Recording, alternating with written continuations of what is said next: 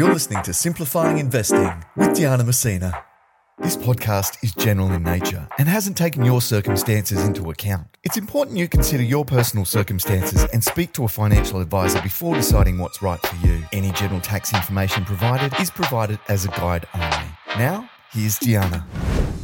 Hello and welcome to Simplifying Investing with Diana Mousina. This podcast looks at the hows and whys of economics to help you to improve your financial literacy and ultimately make you feel more confident about the economic environment and what that means for your personal finances. The recent horrible events in Israel and Palestine are a reminder that geopolitical events are a constant risk to the global order. While these events may appear to occur out of nowhere, the reality is that tensions are often bubbling under the surface for some time until a tipping point is reached. This is why timing the exact date of geopolitical events is extremely difficult and, dare I say, impossible. We can look at potential risks in the horizon to think about some of the dangers to our global order, but the timing of those events is very hard to know. We know that geopolitical events tend to cause some volatility in financial markets, and as a result, investors have become a lot more interested in geopolitics over the past few years. So today's podcast is going to look at some of the impacts of geopolitical events on financial markets and also on global economies. If we think about the last few years, it really feels like the world has been moving from one geopolitical event to another. If we remember Brexit, European elections, and the threat of a country exiting from the Eurozone, US presidential elections, the US China trade war, the protests in Hong Kong, the decline in globalization around the world, China and Taiwan tensions, and most recently, the war in Ukraine. Why does it seem like geopolitics has become more prevalent now?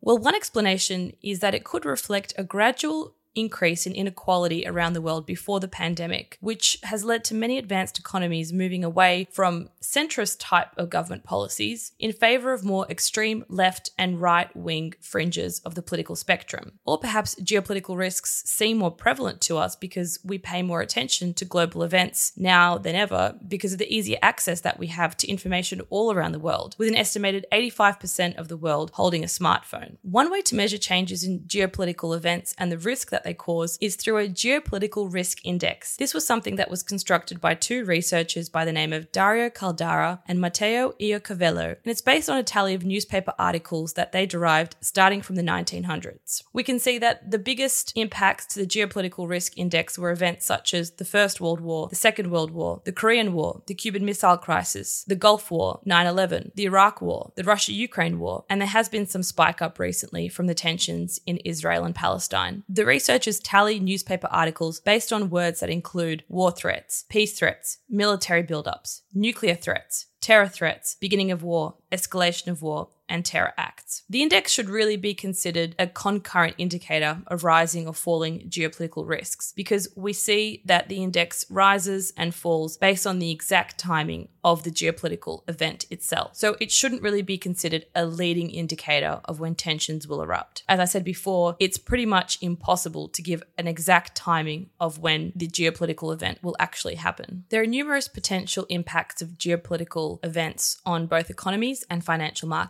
The direct impacts of geopolitical events occur through a loss to business and consumer confidence in the countries which are impacted by the event, and that flows through to consumer business spending, business investment, and ultimately GDP growth. If there is a case of war, then the destruction of buildings and infrastructure often has an initial negative hit to growth, but the eventual rebuilding that's associated with that then can cause a lift in GDP growth down the track. Countries that trade with the affected areas are also impacted through changes to import and export channels. And we often see that commodity prices are impacted by geopolitical events if there is a disruption to commodity supply. Financial markets also often respond to geopolitical events through the share market, both in directly impacted countries but also around the major economies in the world. And that's because there's usually a loss to investor confidence and higher volatility. Currencies of impacted countries can often experience a large depreciation in response to events events as investor uncertainty rises, and often central banks have to make dramatic changes to interest rates, which also can lead to large moves in the currency. To measure the impact of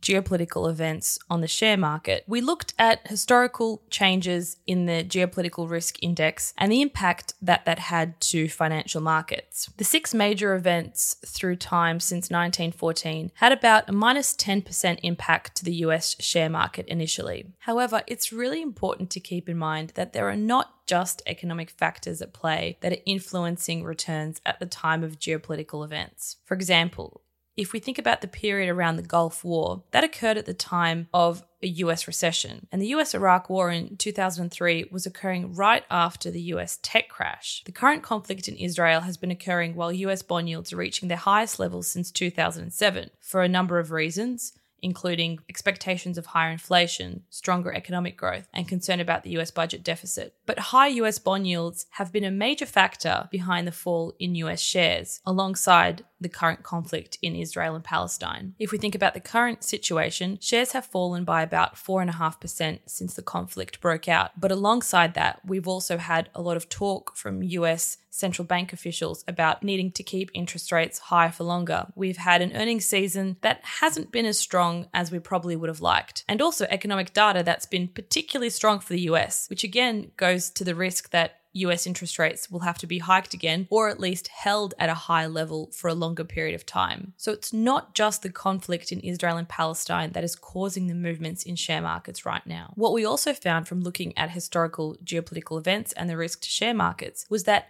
a year after the event, US share market returns were up by an average of 15% over the six events that we looked at. So, this shows you that share markets do and can eventually recover from some of those negative geopolitical initial risks. The current conflict in Israel and Palestine initially had an impact to oil prices. The oil price initially went up by about 5 US dollars to 88 US dollars a barrel for the West Texas Intermediate oil price. Since then, oil prices have come down again. So, the volatility in oil markets is also reflective of the fact that there are other factors that are going on to influence commodity prices and other components in financial markets. The risk is that oil prices head higher from here. While Israel itself is not a major producer of oil, the current conflict in the Middle East could drag in other oil producers like Iran, who financially back Hamas and Hezbollah in Lebanon, and Iran account for about 2.5% of global oil production. The immediate concern is that higher oil prices will lead to a resurgence in inflation and threaten central bank inflation targets, leading to ultimately higher interest rates, similar to the breakout in commodity prices that occurred in 2022, which occurred before the Russia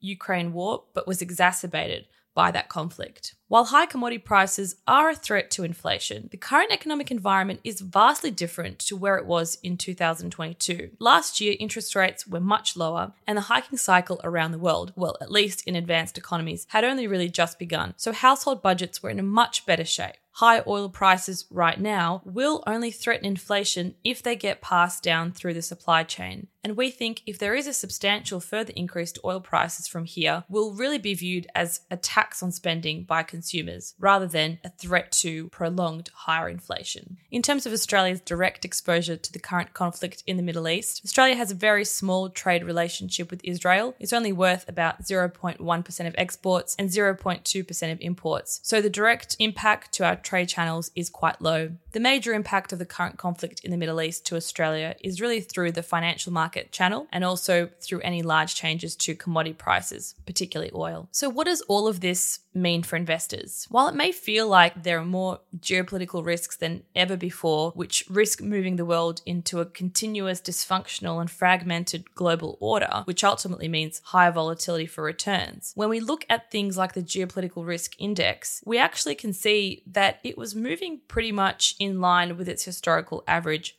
prior to the pandemic. So there's no signs that geopolitical risks are continuing to expand and get worse every single year. When we look at things like global military spending, which can also be a sign of rising or falling geopolitical risks, we can see that it's actually been on a long term decline since the 1960s. Back then, it was worth about 6% of global GDP. Now it's worth just over 2% of GDP. Although in the near term, we could see military spending rising from its current levels, given the high amount of spending on the Ukraine war across Western countries and also from the current conflict in the Middle East. If we think about the biggest geopolitical risks that face us over the next few years, I'd really like to point out a few. The first one is the US and China tech rivalry, and also the race by both to be the dominant world power. That's occurring at a time that China is becoming a much larger share of the economy, and that's moving the world from being a unipolar to a multipolar world. When that type of shift happens, geopolitical risks tend to rise. There's also still a lot of tensions between China and Taiwan, and Taiwan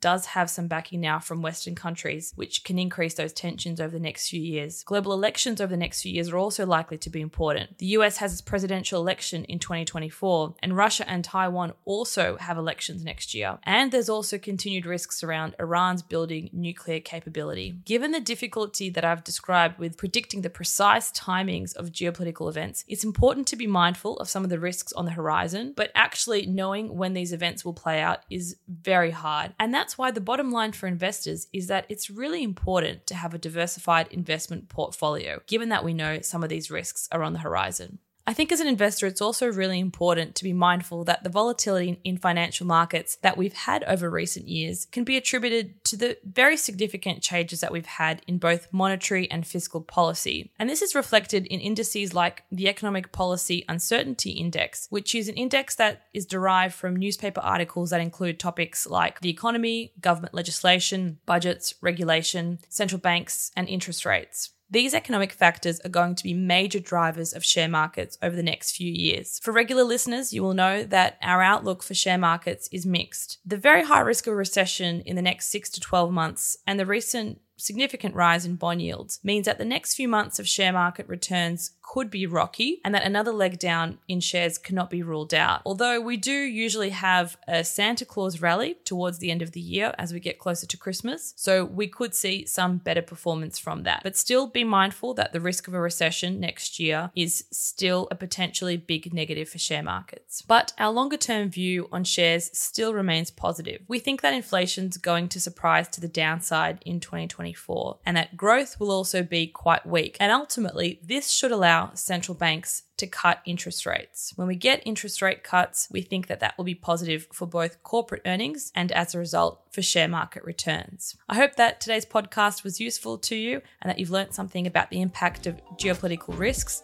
on both economies and financial markets. Until next time. To keep up to date with Diana's podcasts and reports, follow her on LinkedIn and your favourite streaming platform.